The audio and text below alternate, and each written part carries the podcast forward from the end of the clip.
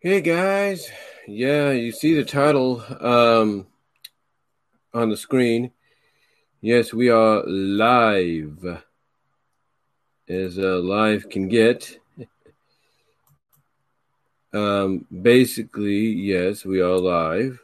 As I uh, take care of something real quickly here, but yes, we are live to celebrate and talk about ten years of Friendship is Magic, My Little Pony Friendship is Magic, which debuted 10 years today on the hub, now known as Discovery Family.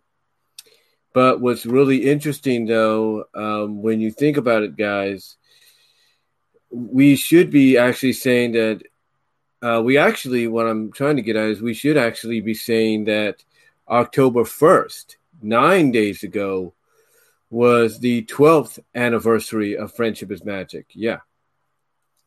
The 12th anniversary because uh, if you go to social media, go to Twitter, and I and I retweeted this. Uh, Lauren Faust, to celebrate 10 years of Friendship is Magic, posted something. Uh, basically, it was like a little promo poster, and it had most of the characters as we know them, except for Twilight. Twilight had sort of the instead of like the cutie mark she's known for, you know, the star and all that. Um, instead, she had like a moon in, in a star. She was kind of like, I, I, guess, the first conceived option for Luna or something, but she had the Luna's cutie mark in a sense uh, instead. And the date on this promo poster was October 1st, 2008, 2008. So yeah, basically over 12 years ago, the idea for Friendship is Magic was conceived, and then about 11 years ago, the first animation test under the working title My Little Pony Adventures uh, was shown, and you can actually find that um, animation test here on YouTube and various other social media and video outlets, um, if you will. You know, you could find that.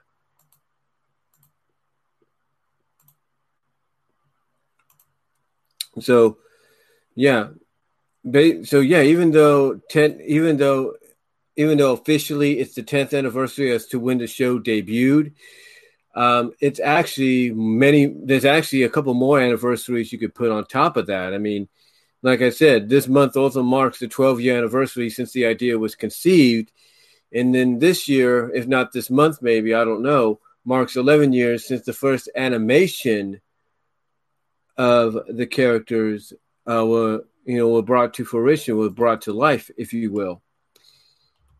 And honestly, honestly, that's a lot of celebration right there, um, if you will. But yeah, just go on Twitter, look up Lauren Faust, and um, if you're not already um, following her, and you'll see that again, what I mentioned, like I said, what I mentioned is she basically tweeted out uh, a thing that says, let me see if I can find it here, because I know I just uh, uploaded it, I think.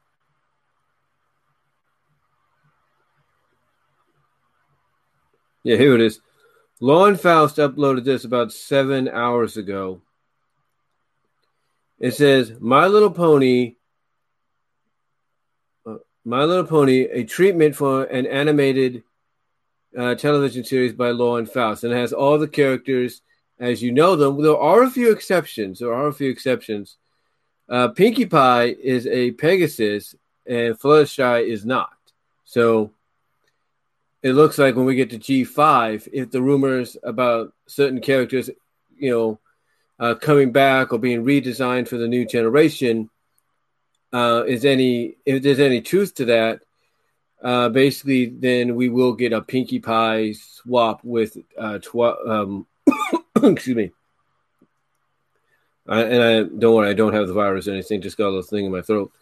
Um, but we will have a pinkie pie swap of Pegasine uh, with um, Fluttershy and Twilight because Twilight will be I guess the new Earth Pony instead of Pinkie, and you know Fluttershy will be the new Unicorn instead of Twilight, and there you go. Um, Yeah, but like I said, the uh, yeah, but like I said, we got a lot of anniversaries this month, two anniversaries, if not three anniversaries this year. Uh, when it comes to uh, friendship is magic, you know, because of the fact that, like I said, it was 12 years ago this month, back on October 1st, when the idea was first conceived. And then uh, basically 10 years ago, the, the uh, show uh, became a reality and then about 11 years ago, the first animation test to make that show reality uh, was shown. So, yeah. you know, just, uh, just to me, quite, uh, quite a journey, in my opinion, when you think about it, quite a journey uh, for the show to go through to become, to end up becoming one of the pop culture phenomenons uh, in recent memory especially from an animation perspective. Now, for me, as I've mentioned many times before, when the show first came out, I first heard about it coming out and it debuted. Uh, from what I have learned, from what I've been able to discover uh, from any of the well renowned uh, bronies and Pegasisters out there, the analysis, you know, out there, you know, just like them, it took me time to really get into the show. I mean, some of them it took up to 2000. It barely took a season. It took a season and a half, maybe two, uh, before they started to give the show a chance. Others it took a while. Others it took like a couple of years, you know, before they gave it a chance. And for some, it took up until the last seasons, to the final couple of seasons, for them to give it a chance and kind of see why this show had been on for so long and why a lot of people, mostly adults, were really into it. And by seeing this, and again, you know, by seeing this, I should say, you know, manifest uh, for many years. Not only did some of the fans, some new, some newer fans start getting into it in the last few seasons, but if they, but once they found out that hey, you could also binge the earlier seasons on Netflix and all that, you know, that's exactly what they did. And that's why if you go up to somebody that has only been into the fandom or into the show for just the last few years, the last few seasons, you know, that's why, you know, they're able to kind of give you the rundown of what the show is, who the characters are, and, you know, what continuity is and what the continuity is overall, because they would go back and binge the entire uh, show before, like say the seasons they got officially into the show um, happened. So if they got into the show around season seven, they all all they had to do was binge episodes from season one to six, and that was it. So, yeah, it's basically it's ba- it, basically this show has that kind of an impact to where it doesn't matter where you jump in you know, where you jump in, um, so to speak, that once you jump in, you're gonna want to you're gonna want to know more about it. You're gonna want to know more about the characters, more about the background, exactly why this is all, why this became, why overall why it became such a big deal um, in the eyes of a lot of fans. You're gonna want to know all that, and you know, for me, you know, like I said, um, I, you know, like a lot of people, like let's say Silver Quill, for example, I wasn't too initially on board uh, with it. it. It just took me time. It took me a lot of time actually to really get behind it until about a couple years ago when I sat in this very chair and through various Facebook MLP group pages and even here on YouTube, acknowledged that I had become a brony. I had become a fan. And this was like, what, five years, four years, four and a half years after I came on here uh, when I still lived in Patterson, when me and my mom still lived in Patterson, It, you know, it was what, like four years, four and a half years after I did another video saying I'm not a brony, uh, which you could still find here on my channel. Uh, but I, in that in that video I did, what is it now, eight years ago? I basically said I'm I basically came out and said, look, I'm not a brony, but I do respect, you know, what they're doing with the show. and how far the show has come um, at that time. Because, you know, like a lot of people, I figured, yeah, the show ain't gonna, you know, last but a couple of seasons, you know, because the original plan, from what I understand from Lauren Faust, was Twilight is to basically reach the goal of making Twilight a princess, and that's it, nothing else. There was no uh, plan for her to succeed. So, well, there was a plan for her to succeed Celestia, but the main goal for Lauren Faust when she came up with the idea was to get Twilight to be a princess, and that was it. And then I guess leave the rest to the imagination, or maybe plan plan out uh, several specials that would uh, basically close, basically for um, bring closure to the original story plans that she had. Now I could be wrong. Now I could be wrong, but you know, like I said, you know, but like I said, that was Lauren Faust's original plan, just for it to go a couple seasons. I mean, if you look at the various documentaries from the making of the 2017 movie to A Decade of Pony, which came out last year, basically even the people behind behind the series, the creative staff, all kind of felt that all kind of felt the same way that you know, they believed the show was not going to last but maybe a few seasons, and then that was it. And the reason the reason they, along with some fans before they before those fans got into the show themselves, but the reason they, the creative staff themselves, along with several other fans that, like I said, later on got into the fandom, got into the show itself, uh, believed that the show may not last too long, is it was kind of the norm when it came to My Little Pony.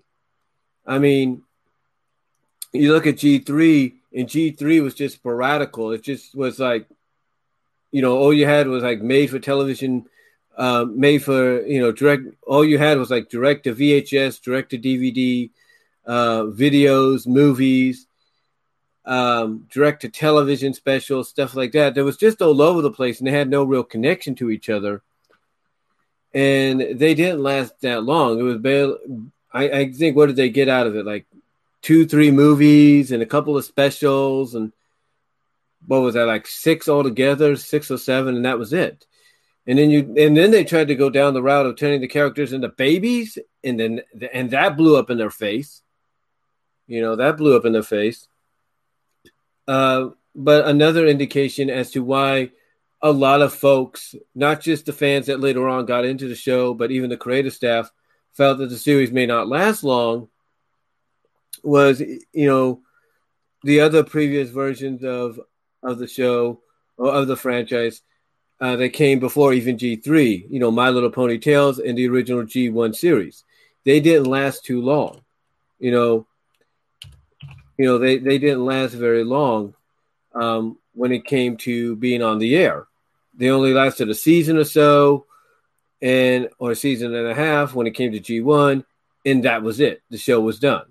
It was you know time to move on, you know, and you know just let My Little Pony continue in reruns. But you know they didn't do that.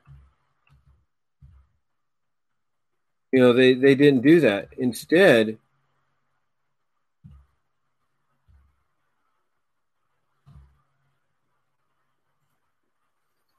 like I said, you know, they, they didn't do that.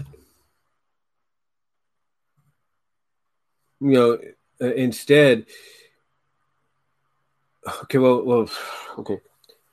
Sorry, I just lost my train of thought. I was typing something there. Hold on. Sorry about that. Um,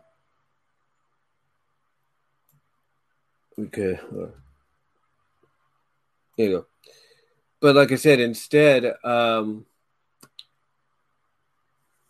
what, what was I saying? Oh yeah, the reason again getting back to us, I lost my train of thought there. I do apologize. Uh, it's it's uh, seven uh, forty seven at night, so you know what are you gonna do? Uh, but like I said, um, the reason they believe that is because that was kind of the norm at the time when it came to a show like My Little Pony or any interpretation of My Little Pony, and that was it would just be a season or so, and that's it, and then you just let it go off in reruns and and go from there. But when it came to Generation Four, that wasn't the case. I mean, yes, that was the belief. Like, okay, we'll probably do a season or two or three, and that's it.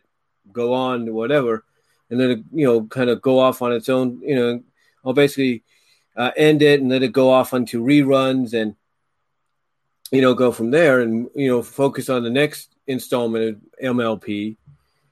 But apparently, they had they had no clue, honestly, that the fandom was going to become what it was. They had no idea at that time that the fandom was going to take off and become the phenomenon uh, that it did.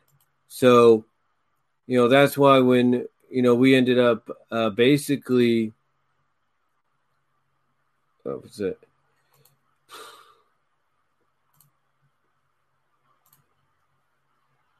Sorry about that. I just uh, almost messed up something there. I do apologize. But, you know, again, obviously that was what they were plan planning for, just to go a couple of seasons, you know, get to that point of you know, reach the goal of making Twilight a princess and and then go from there.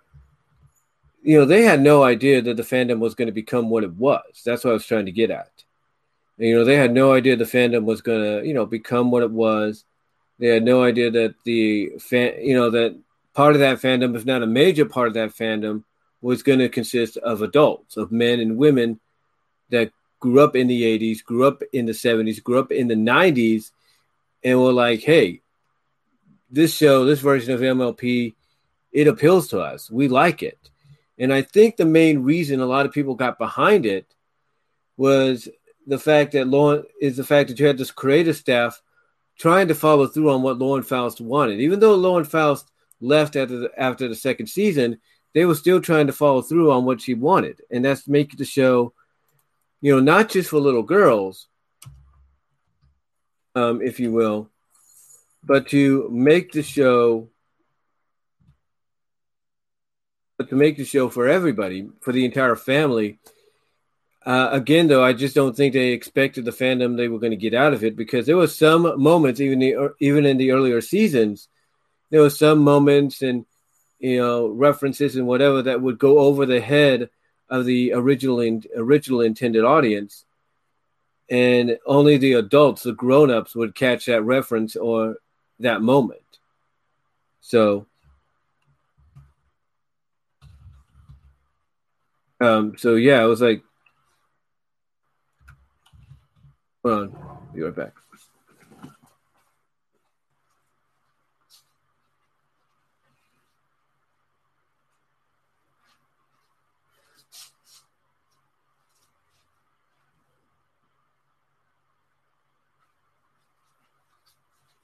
Sorry, guys, I was just checking something.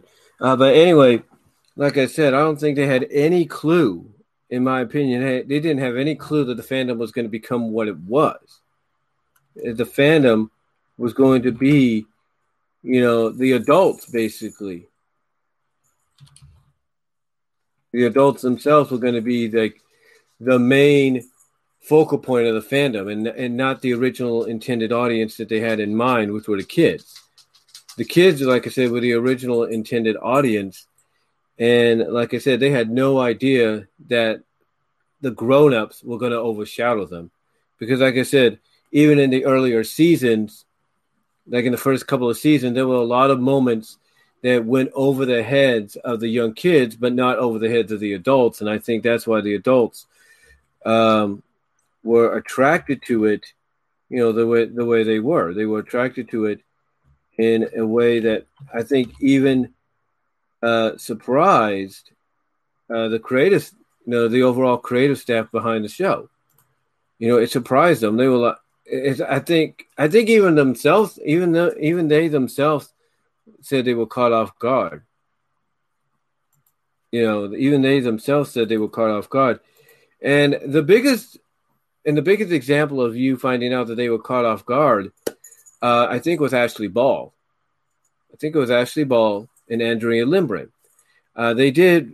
There were like a couple of documentaries that came out because of what was going on, and one of them was focusing on. I think it was Ashley, I believe, and she even said that she was surprised by the adult fandom that she encountered at some of the conventions. Like when she was first invited to one of the first Brony conventions um, in the Northeast, she was caught off guard by the amount of adult fans that were um, happy to see her.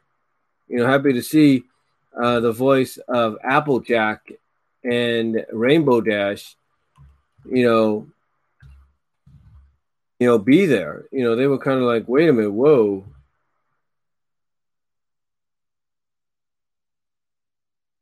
Um, you know, I mean, not them, but she, you know, she was kind of like caught off guard by the fact that, you know, the she, the voice of Applejack, was, you know, surprised by the welcoming, by the, uh, uh what's the word I'm looking for, by the acceptance of this ma- majority crowd of adult males and females. It's like she couldn't believe it.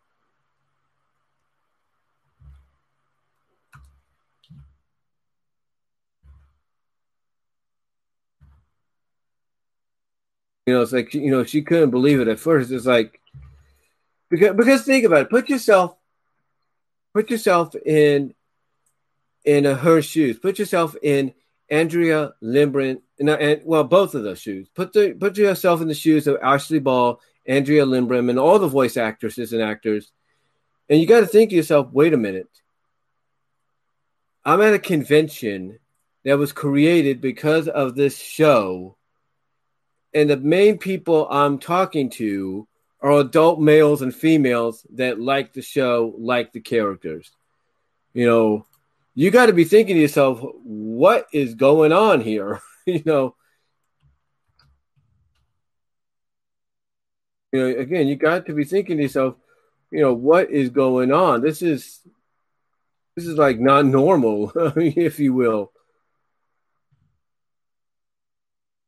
You know, and it's that's basically the truth. It's not, you know, it's not really normal when when you think about it because you know it's because again if somebody would have told if somebody would have told think about it put put yourself again put yourself in the shoes of the creative staff. Put yourself in the shoes of the creative staff as the creatiness put yourself in the shoes of Lauren Faust if somebody would have told Lauren Faust that what she was about to create would attract uh, an enormous amount of adult fans to the show. And basically, by attracting these adult fans, um, you know, cause such a uprising in popularity for a show originally meant for little kids, little girls, you would think something was wrong too but apparently there was something there. There was something there with this show that when Lauren Faust came up with the idea to go the direction she did, and then basically those that came after her, like Meghan McCarthy, Nicole Dubuc, Josh Haber, Jim Miller, you know, what have you, uh, decided to take the show, oh, um, in the same direction, but into diff- but through different paths, going towards that direction you know, if you would have said something to her and even them at the time the show was being conceived, she and they would have not believed you. They would have been like, nah, the adults won't, no, there won't be no adult fans. And, and the show's only going to probably last a few seasons and that's it. And once it's done, it's done. But again, that wasn't the case. That was not the case because, you know, the show how do I put this? The show became something that even I, as a fan, an eventual fan, could not believe. Because, like I said, going back to that video I did in 2012, that's when the show started to really pick up steam a little bit and become something that even I couldn't explain. But even I still tried to distance myself a little bit from by saying, look, I'm not a brony, but I do respect, you know, what they're doing with the show or what the show and the people behind it are trying to do. So, you know, I respected that. I, respected that. Uh, but over time, I don't. Over time, it just started to win me over. I started hearing more about people about my age. Like I told my mom this morning, she, you know, she was curious because she saw two of my figurines eh, my Guardians of Harmony figurines on my uh, on uh, on top of my record on the top of my uh, record player, my vinyl player, I should say. I got a it's one of those costly uh, one of those vinyl players carry it's one to carry on vinyl players that you can uh, carry anywhere you want. Uh, but she asked me basically, you know, what kind of people, you know, she just kind of asked me, you know, what other kind of people are into this, and I and I told her honestly, I said, first of all, I told her it's the tenth anniversary. I told her it was ten years, and then again, she asked me, well, what kind of people are into this, and I told her, excuse me, I told her there were people of my age, a bit younger, a little older, that were into the show, and that's still i mean even though she knew about it in a sense this is the truth she knew about the show because of the parents because of the kids she works with and the parents that she deals with uh, with said kids at her job but she didn't know the full context i think of the fact of yeah this show it's got a bigger fan base and following than you can imagine and it's not primarily kids so it kind of so took her off it t- kind of took her by surprise eyes even almost 10 years after the show debuted. Yeah. It took her took her by surprise. And I'm and you know what's funny? She's not the only one.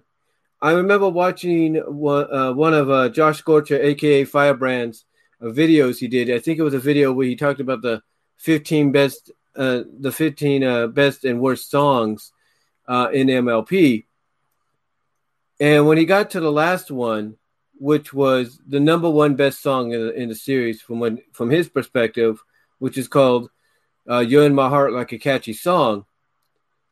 He said that he would not be surprised that there were uh there would he would not be surprised uh he was what I'm trying to say is he would not be surprised or he wasn't surprised that people would add that song to the wedding list or to the wedding playlist not even knowing it may be not even knowing that it's from My Little Pony because it's that good. He even acknowledged that those that are, you know, closet ponies, closet bronies, and Pegasisters that were getting married and adding this song to the wedding playlist, uh, playlist, you know, the he acknowledged that the reason they were still um, closet pony, cl- closet bronies, and Pegasisters is because even to this day, if they go out and they tell their family and friends, mostly their family, yeah, I'm a fan of that show that's been on for 10 years, years, you know, I don't know if they kind of, um, kind of, um, I don't know if they kind of have, um, what's the one I'm processed. That's the one I'm looking processed, you know, how their family may react to that because again, you know, you look at you look at the fact that you know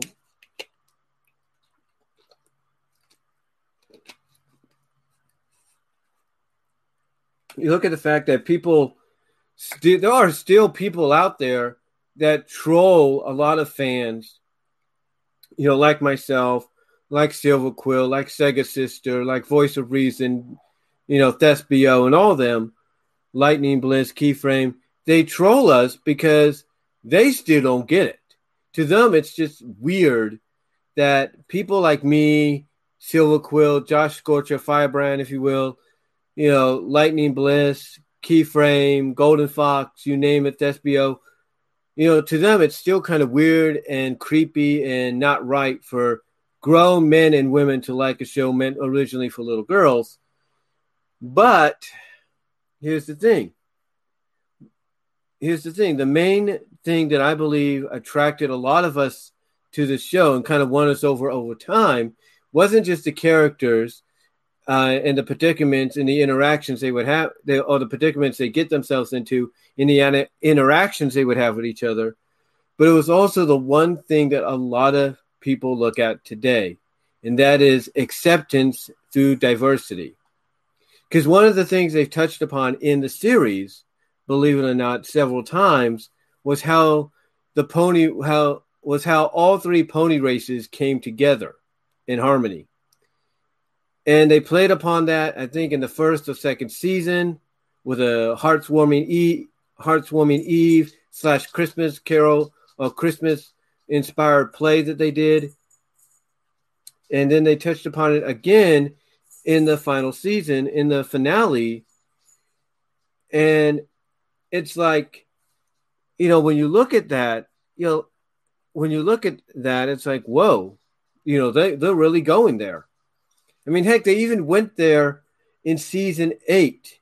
Season eight had a character called Neighsay come in who was clearly, as they call, or as they have a term for it, speciesist towards species that were not ponies, especially with the idea that Twilight was putting this school together, the school of friendship, that wasn't just going to educate and house ponies of all kinds, but also other creatures. And when you look at that, you look at the first two episodes, the first two parter of that season, and then you look at the finale as as part of that, and you're like, dang, they're really going there with a character with this kind of a character. It, you know, it really surprised people. You know, it really surprised people when when they went there. And hello, everybody that's in the live chat right now. But like I said, it really, really surprised people that they went there. And there were a lot of other things that they did too that again, there were like references and moments that would go over uh, the heads of young kids. They, you know, they may find funny, but it will go over them. Like in the uh, season, in the second part of the season seven finale, Shadow Play, um, when Pinkie is mentioning what all the characters, what all the main six represent from from an element of harmony perspective, there's one moment where when she's talking about okay, laughter, you know, what is it? Laughter, uh, kindness, you know, honesty, and when she gets to honesty, what does she do? She she grabs Applejack's butt, puts her jams her side of her face into Applejack's butt. And everybody that watched that episode, everybody that's talked about this moment, you know, from Bronies React to Analysis of Bronies React, all were like, whoa, hey, hey, whoa, how'd they get away with this? It really like surprised them that that moment, you know, got through. But again, it shows you that season seven and even before that, in other seasons, they were the creative staff was starting to acknowledge, okay, our fan base is no longer just the young kids anymore. It's also the the adults. Because even two seasons prior, you had the 100th episode, which was Slice of Life, and it focused on the background of secondary characters and it focused in a way that there was a lot of moments and references again that would go over the young kids' heads, but not over the adults. Like they had pony characterized versions of the main three of the main trio of characters from the Big Lebowski, an R-rated film, if you will. You know, so they had so basically over time, the creative staff would start noticing that the fans were more adult than they were kids. And that that just shows you the the evolution uh, of a show that's come as far as it did. But again, you know, getting back to, you know, like I said, why people got into the show, and I think this was one of the things that won over the uh, the creative staff is they liked the idea of the diversity of characters and the fact that it was touched upon several times in the series. It was touched upon several times in the series. And I mean, you even have celebrities and athletes acknowledging the phenomenon that was friendship is magic. And and that's a, and that's very surprising. That's very surprising, um, if you will. Um, you know, but for me, again, you know, if you would have told me back in 2010, and even back when I did that uh, I'm Not a Brony uh, video back in 2012, that I was going to reverse course several years later, I would have not believed you myself. And if you would have told someone like Silver Quill or Dr. Wolf or you know Golden Fox that hey, you're going to be fans of a show originally meant for little girls, they wouldn't have believed you either. But lo and behold, here you are. You know, here you go.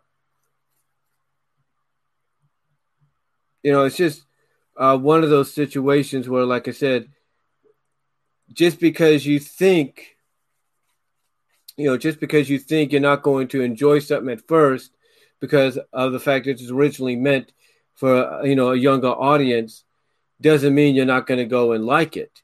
And and basically the rest is history when you think about it. you know, the rest is history when you think about it because here we are 10 years later and people still enjoy uh, My Little Pony Friendship is Magic. They really do. I mean, just recently, what was that? Four was it four days ago? People celebrated the third anniversary of the movie. A movie that, when the show first began, no one thought we were going to probably end up getting, and yet after the the show, I mean, after the fact that the show kind of cemented itself into being something that no one ever saw coming and becoming the phenomenon that it did, you know, that's when news got out that a movie was going to happen after all, but no one had any idea that the movie was going to warrant a PG rating. Now, of course, PG nowadays is just the newer equivalent of G, but still, PG having a PG rating means it's going to be a little bit more edgier and a little bit more uh, mature at times um, than the regular show.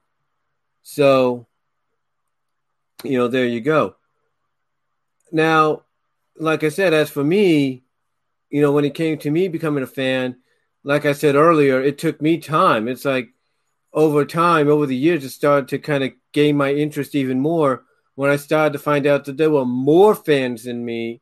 There were more adult fans about my age that were into it. And I was thinking, what what is so appealing about it? So I remember thinking, oh, they they had a Halloween episode, but then noticing that in the show they don't refer to the holidays like like we do. Instead of Halloween, they call it Nightmare Night. Instead of Hearth's Warming, instead of Christmas, they call it Hearth's Warming Eve.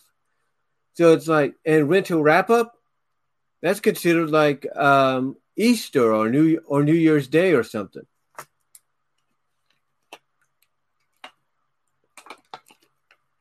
But again, but again, nobody.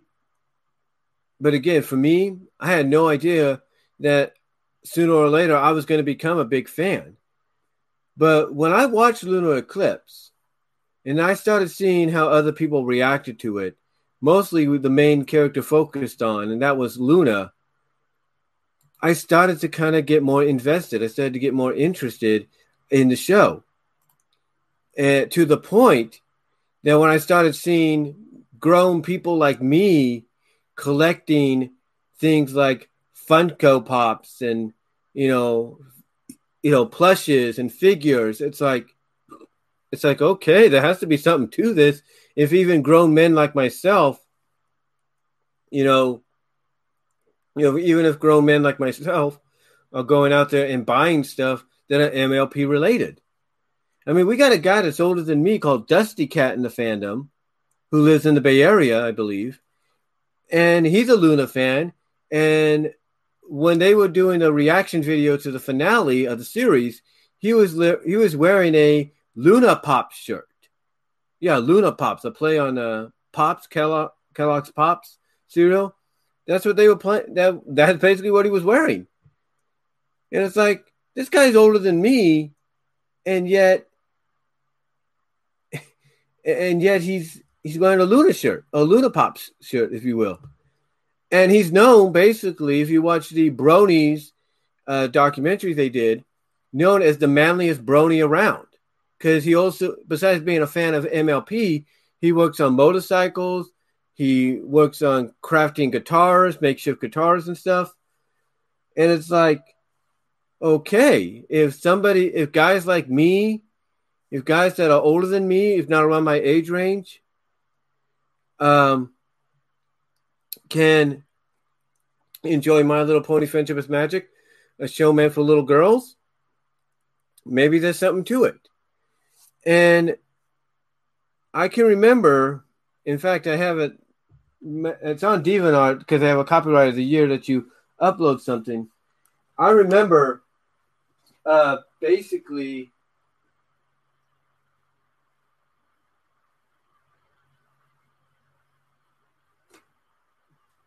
I remember basically several years ago, one of the first MLP merchandise that I got was this a mini Funko Pop of Luna. She was the first one I got, and then of course the mini version of Celestia came around came next, and the rest is history. But the reason I got her is because like I said, I started noticing people were buying up this kind of stuff, and I'm thinking, well, wait a minute. You know, I'm noticing that you have, like I said, I'm noticing you you have grown adult men and even women buying this stuff, but now you're having a company like, let's say, Funko, that only brings out collectibles, creates things out for collectible reasons, and reasons, you know, for or basically creates stuff for collectible reasons, not play at times, if not most times. And now they're working on bringing out pony stuff.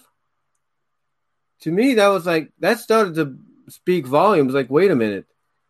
They're bringing out Funko pony figures like this. And these are meant to be displayed, not uh, played with. And it's like, again, again, I was starting to notice this and see these kind of things, and that's how it started to slowly win me over. It started to slow, slowly win me over um, over time.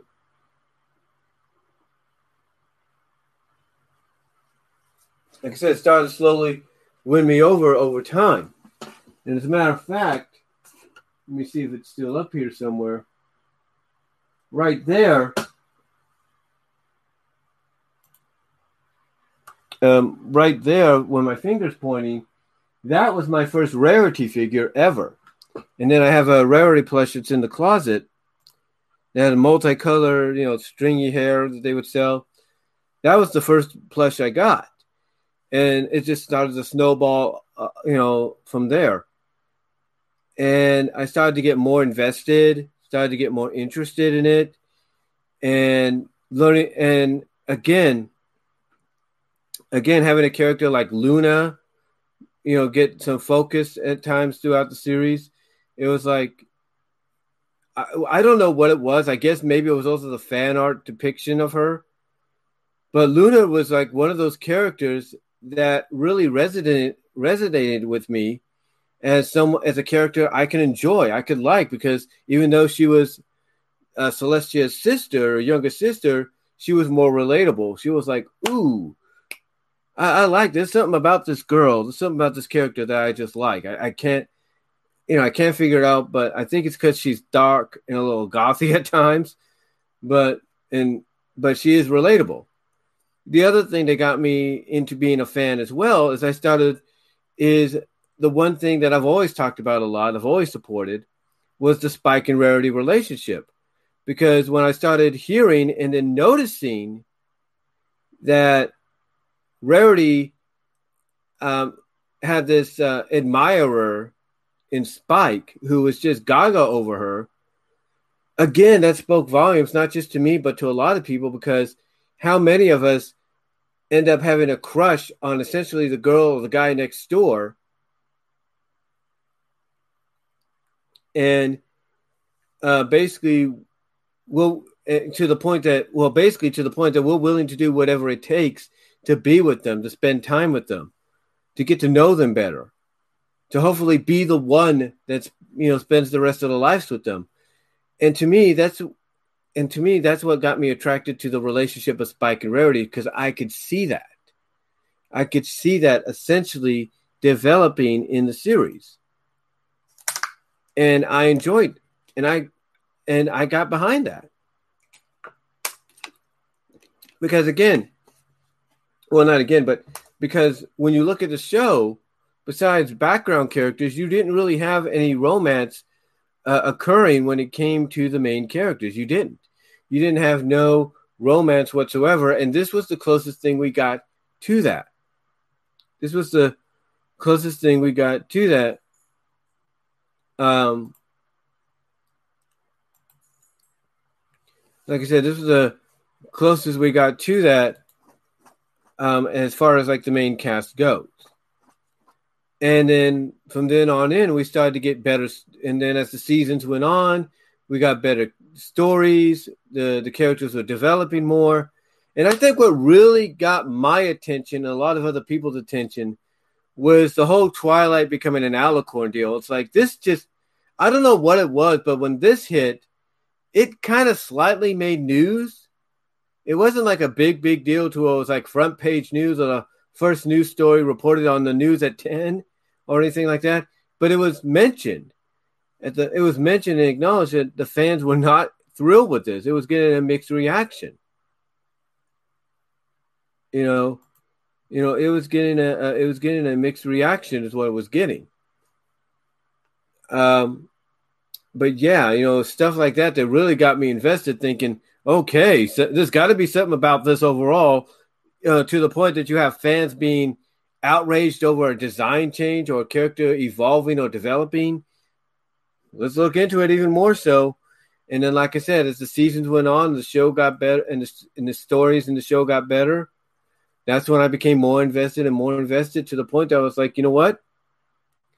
You know, I, I started to question myself as well on you know, with the articles on with the essays or journals on DeviantArt and videos here on YouTube of asking, "Am I becoming a brony?" And I should have known when I start asking myself and asking people out there, "Hey, am I becoming a brony because of this or that?" You know, you know, that's when, you know, that's when you um,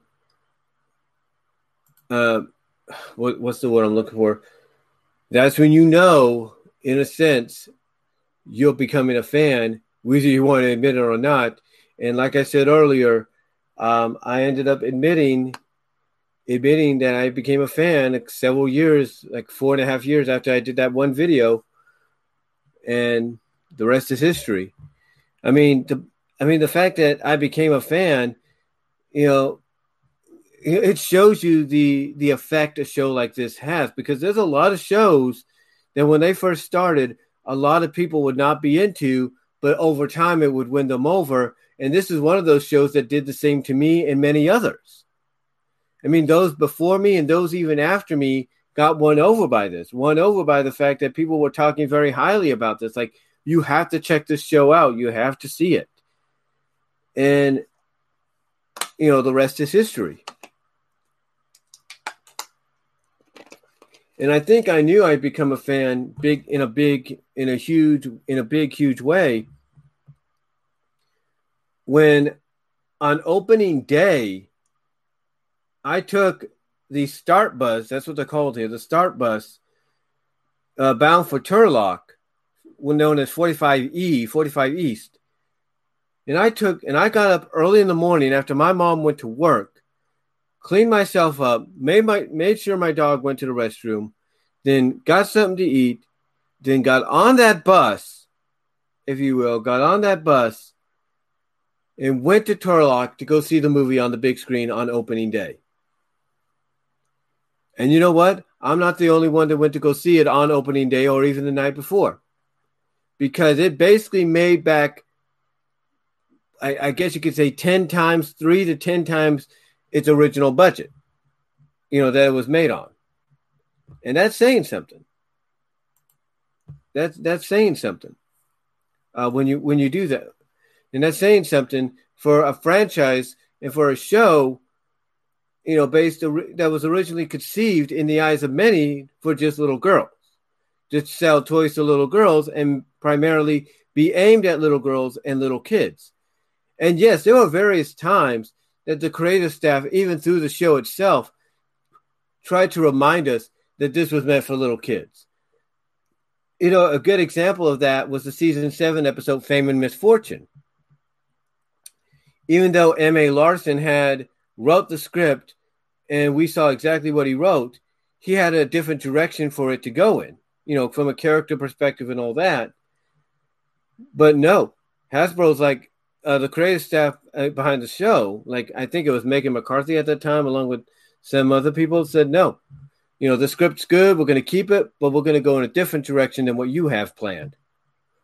And the direction they went in was basically trying to give the message at the end of, yeah, we appreciate you adults enjoying the show, but remember, it's for kids, and kids don't care about consistency to continuity. They don't care about, you know, this continuity of for this or continuity for that. All they care about is the characters they see on the screens and them pointing to the parents of, I want to get that toy, I want to get that toy, I want to get that toy. And this did not sit well with a lot of fans. I mean, it got a mixed reaction, and some thought it was good, while others thought it was okay, but but it basically done in a way that, you know, basically basically done in a way that, well, it just rubbed some people the wrong way, even though some would agree that, oh, it's good or it's okay. It just rubbed me the wrong way. You know, Josh Josh Scorcher, aka Firebrand, uh, did a review on it, Fame and Misfortune. And hold on for a sec.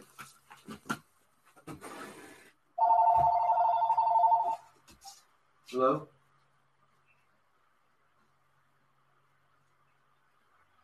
Um,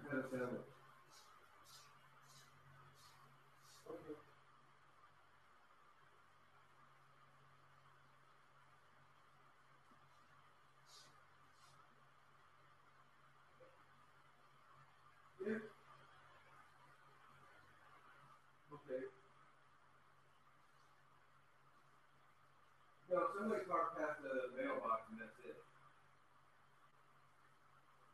Um, I think that's right. No, it's just, I think it's family. That's all it is.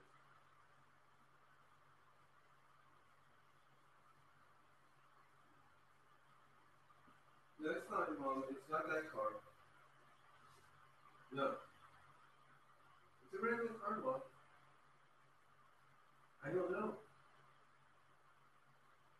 It's a Chevy, Yeah. It's a great.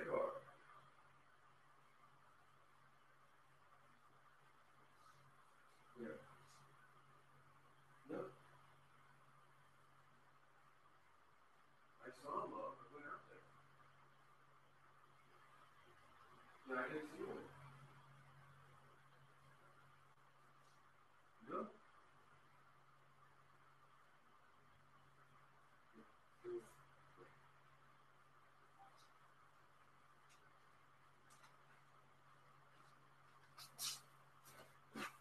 Sorry about that, guys. My mom was just calling me, telling me she's on her way back from uh, taking care of something. But anyway, what was I? Oh, yeah. Like I said, some people were mixed about fame and misfortune, basically, because, like I said, even though some people thought it was good and some thought it was okay, they all kind of agreed that there were moments at times where it kind of rubbed them the wrong way. Um, as I was saying, Josh Scorcher, aka Firebrand, did a review on this, where basically he just, in his opinion, pointed out the obvious that the main message that they were trying to send across was hey, we appreciate you guys enjoying the show, but remember it's for little kids, and little kids don't care about uh, continuity or consistency of continuity or this or that. All they care about is, oh, I want that pony, or I want that pony toy, I want that pony toy, and that's it. So, yeah, it's, you know, uh, so yeah, it's one of those. Um, so yeah, basically, um, you know, like I said, there are moments uh, in this show that you know Willie would get your attention and get get you invested in everything to maybe check it out, maybe for the first time. And like I said, when it came to the Alicorn situation with Twilight, that's what really got me go got me invested, got me interested. Like, okay, something has to be something's up here, something's going on here. So I decided to check it out. And of course, like I said, over time, I be, started to collect a lot of merchandise and figures and stuff that again if you would have told me about if you would have told me back in 2010 I was going to become a fan of this show, or if you would have told me back in 2012 when I did that video I was going to become a fan and a brony, I wouldn't have believed you. And again, the same goes for a lot of people that I just mentioned, because it took them like a few years into the show to become fans, and then later become maybe bronies and start really um, uh, investing themselves into it. I mean, Silver Quill, he got invested into the show, but didn't really start doing more videos on it until about what was it, four, three years later, like after the whole Alicorn thing. So I think yeah, that's what it was. When when Twilight became an Alicorn, that's when he decided to start doing videos on it and giving his own opinion. But again, you could tell that as the seasons, even during the mid, early, late, early to mid seasons and later seasons, like I said, you could tell that the fan, that the creative staff was acknowledging that the fan base was was that the fan base was not basically the original target fan base that they thought they were going to have, and that it was a fan base aimed more at adults. I mean, not aimed at adults, but comprised of adults, I should say even though they still tried to sell toys to kids, you know, still it was like the the realization was there to the point that Hasbro started to realize, okay, we still got to sell some pony toys to kids, but we also need to satisfy these adult fans as well. How can we do that? And then that again, that's when Funko, like I said, came into play, not just with the mini pops, the mini Funko pops,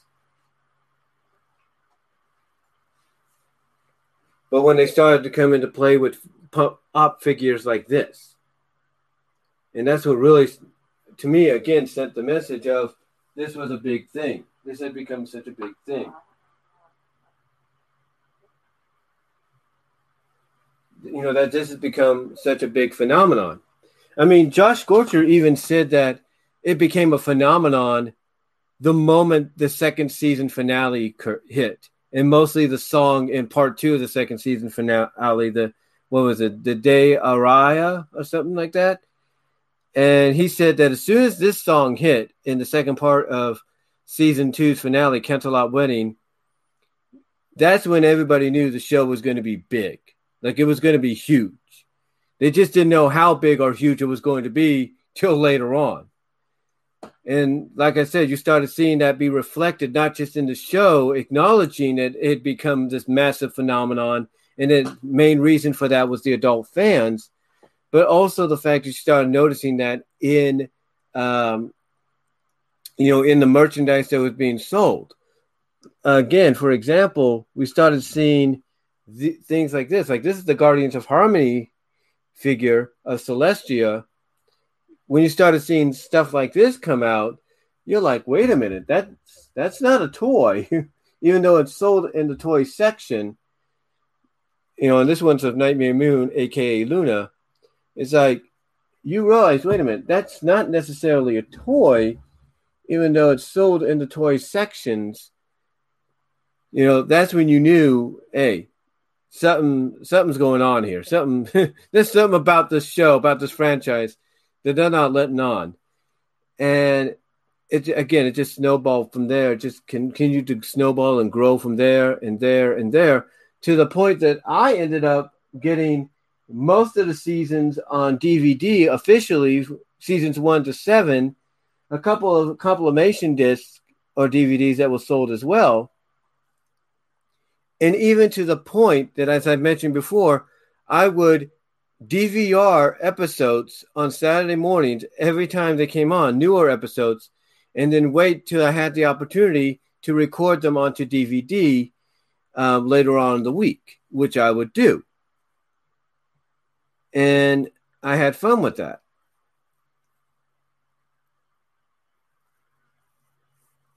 Yeah.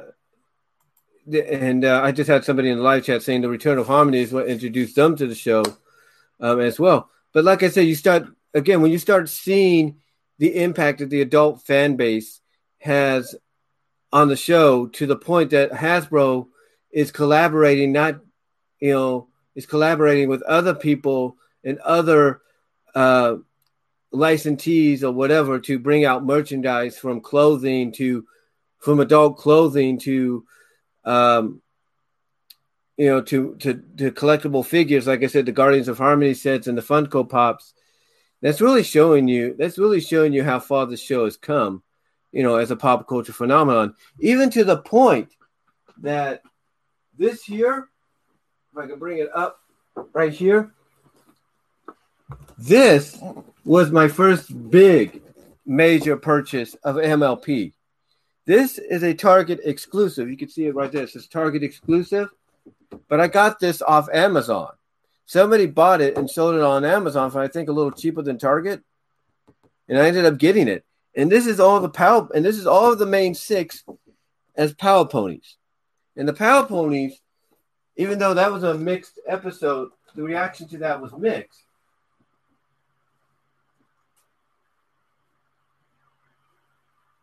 even though the reaction to that episode was oh sorry almost fell there uh, but even though the reaction to that episode was mixed you know it was basically a love letter to comic books.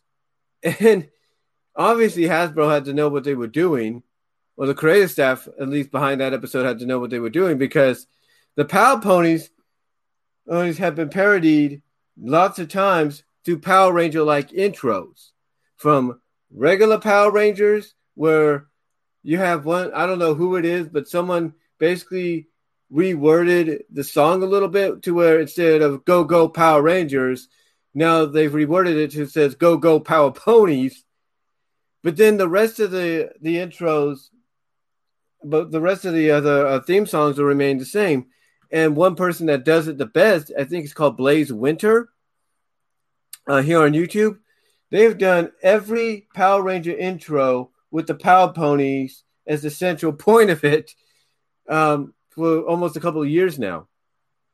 But here's the other thing that you also know. So yeah, that shows you the impact it has. But then you also look at sets like the Wonderbolt set and the Ma- My Little Pony Magic of Every Pony set, all exclusive to Target. And you think to yourself, Hasbro has never really doesn't really do it that much, doesn't really do something that much unless it's a big deal, unless unless the uh, franchise they're doing it for is it beca- has become a big deal. And in this case, My Little Pony became that big deal. But you also know it's a big deal, it's a big phenomenon when you have fans creating their own animations, either from flash animation to 2D animation to animation that's identical to almost Don Bluth or reminiscing of that to SFM slash CGI animation to creating their own uh, a fan projected, you know, series, you know, spin-off series like Fallout Equestria, a Star Trek, a Star Trek inspired one. It's like that shows you how big the show has become, even to the point that the fans, the adult fans that got into it, have created their own animated OCs of themselves to do review to utilize for reviews or collaborations on discussions or in some cases projects like let's say TF2 analysis. You know, stuff like that. Again, it again, these are just prime examples, folks, of uh, of people of the fan of the franchise becoming as big as it was, and and I'm I'm I'm going to tell you, you know, when when I when the finale came on, you know, the reaction that I've seen a lot of people have to it towards it is genuine. Is it's so genuine that it's it's hard to it's hard to believe. And the music that goes along with it, the music that goes along with the show really has evolved itself as well to the point that when you get to the magic of friendship song, that's like shows you how far it's come. I mean, when you have shows like A Kirin's, when you have songs like A Kirin's Tale, you know, Flawless, You're in My Head like a catchy song, and Magic of Friendship, you know, you know, being those kind of songs that they are, you know, but basically being on the level in the day, uh, the Day Aria, if you will, uh, being, you know, performed the way they are, it shows you that it doesn't matter if this, if where they're coming from is a 22 minute to 30 minute show uh, originally meant for young kids that if done correctly it could rival a you know to quote josh scorcher aka firebrand it could rival a Disney project. And that's the truth. It could rival a Disney project. And that's no lie. That is not a lie, in, my opinion. Um, but overall, though, folks, it's it's hard to believe that it's been 10 years uh, since this began and how much it's grown as a franchise with its characters and stuff, as well as how much it's grown when it comes to its fan base. Because again, if you would have told any of these fans that went on to become, as they call it, horse famous analysis and reviewers, that they were going to be fans of this show when it started, they wouldn't have believed you. But yet, here they are. Here they are. They they become huge fans and and kind of internet celebrities in their own right. And again, if you would have told them that back when the show began, they wouldn't have believed you. So, you know, yeah, it's like it's hard to believe. But yeah, it's hard to believe in 10 years all this has happened. And you know, when I look at the show, you know, it's the kind of show that when you look at television today, there's not many good shows on there that you could sit down and watch. But in my case, when it comes to Friendship is Magic, it's one of those shows. It really is. And it's one of those rare shows that's reached over 220 something episodes. So that's hard to believe. It's hard to believe that's 200 that's around 220 plus episodes. Hard to believe that it's got it's reached that accomplishment. But overall, I can't say any more than what I have.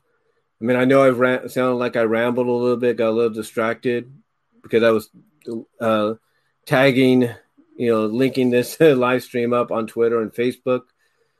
Um, but yeah, it's uh, again, it's hard to believe that you know the show, you know, the franchise has been around for this long. I mean, even though animation wise, the show is over, the season, the show itself, the continuity from the show itself continues to this day with season 10 in the IDW comic interpretation. Heck, the, the fandom is, I mean, the show is still so big to the point that we now finally got the crossover fans had actually been waiting for between Transformers and My Little Pony. So, what more can you say? But uh, anyway, though, guys, I'm going to wrap this up because, of course, my mom's coming home and I don't want any kind of interruption, if you will, doing a live stream. So, uh, thank you all for watching. I really appreciate it. Again, I know I sound like I rambled a little bit because maybe I got a little bit distracted. I was trying to think about what I was going to say. And I was also linking up this live stream through various social media. But yeah, it's hard to believe. It's been 10 years and here's to hopefully another 10 down the line. Okay, and I can't say any more than than thank you to the creative staff that to Lauren Faust, Nicole, Dubuc, Meghan McCarthy, Haber, Miller, to the actresses involved here with the show, bringing the characters to life. I can't say any more than thank you for for doing that, and and thank you to the fellow reviewers out there like Lightning Bliss, Keyframe, Silver Quill, you know, Fiora, you know, Dr. Wolf, Firebrand. You know, thank you all for helping a fan like me get into the into the show and into the fandom. You know, even when I think it wouldn't have happened, because you know how that is from personal experience. That when somebody says, "Oh, you're going to be a fan of something," and you say, "Oh no, I won't be," and all of a sudden you are. So thank you for helping me get into the show and giving eh, by giving the reviews that you do and and the analysis and discussions that you do. It's really appreciated. So, in closing, guys, all I want to say is happy 10th anniversary to My Little Pony Friendship is Magic. And here's to another 10 down the line. And let's hope G5, whenever it happens, helps carry on the legacy that Friendship is Magic gave us for 10 years and continues to do so to this day. So till then, guys, God bless. Take care. Have a good night. And I am out. Peace out. Stay safe.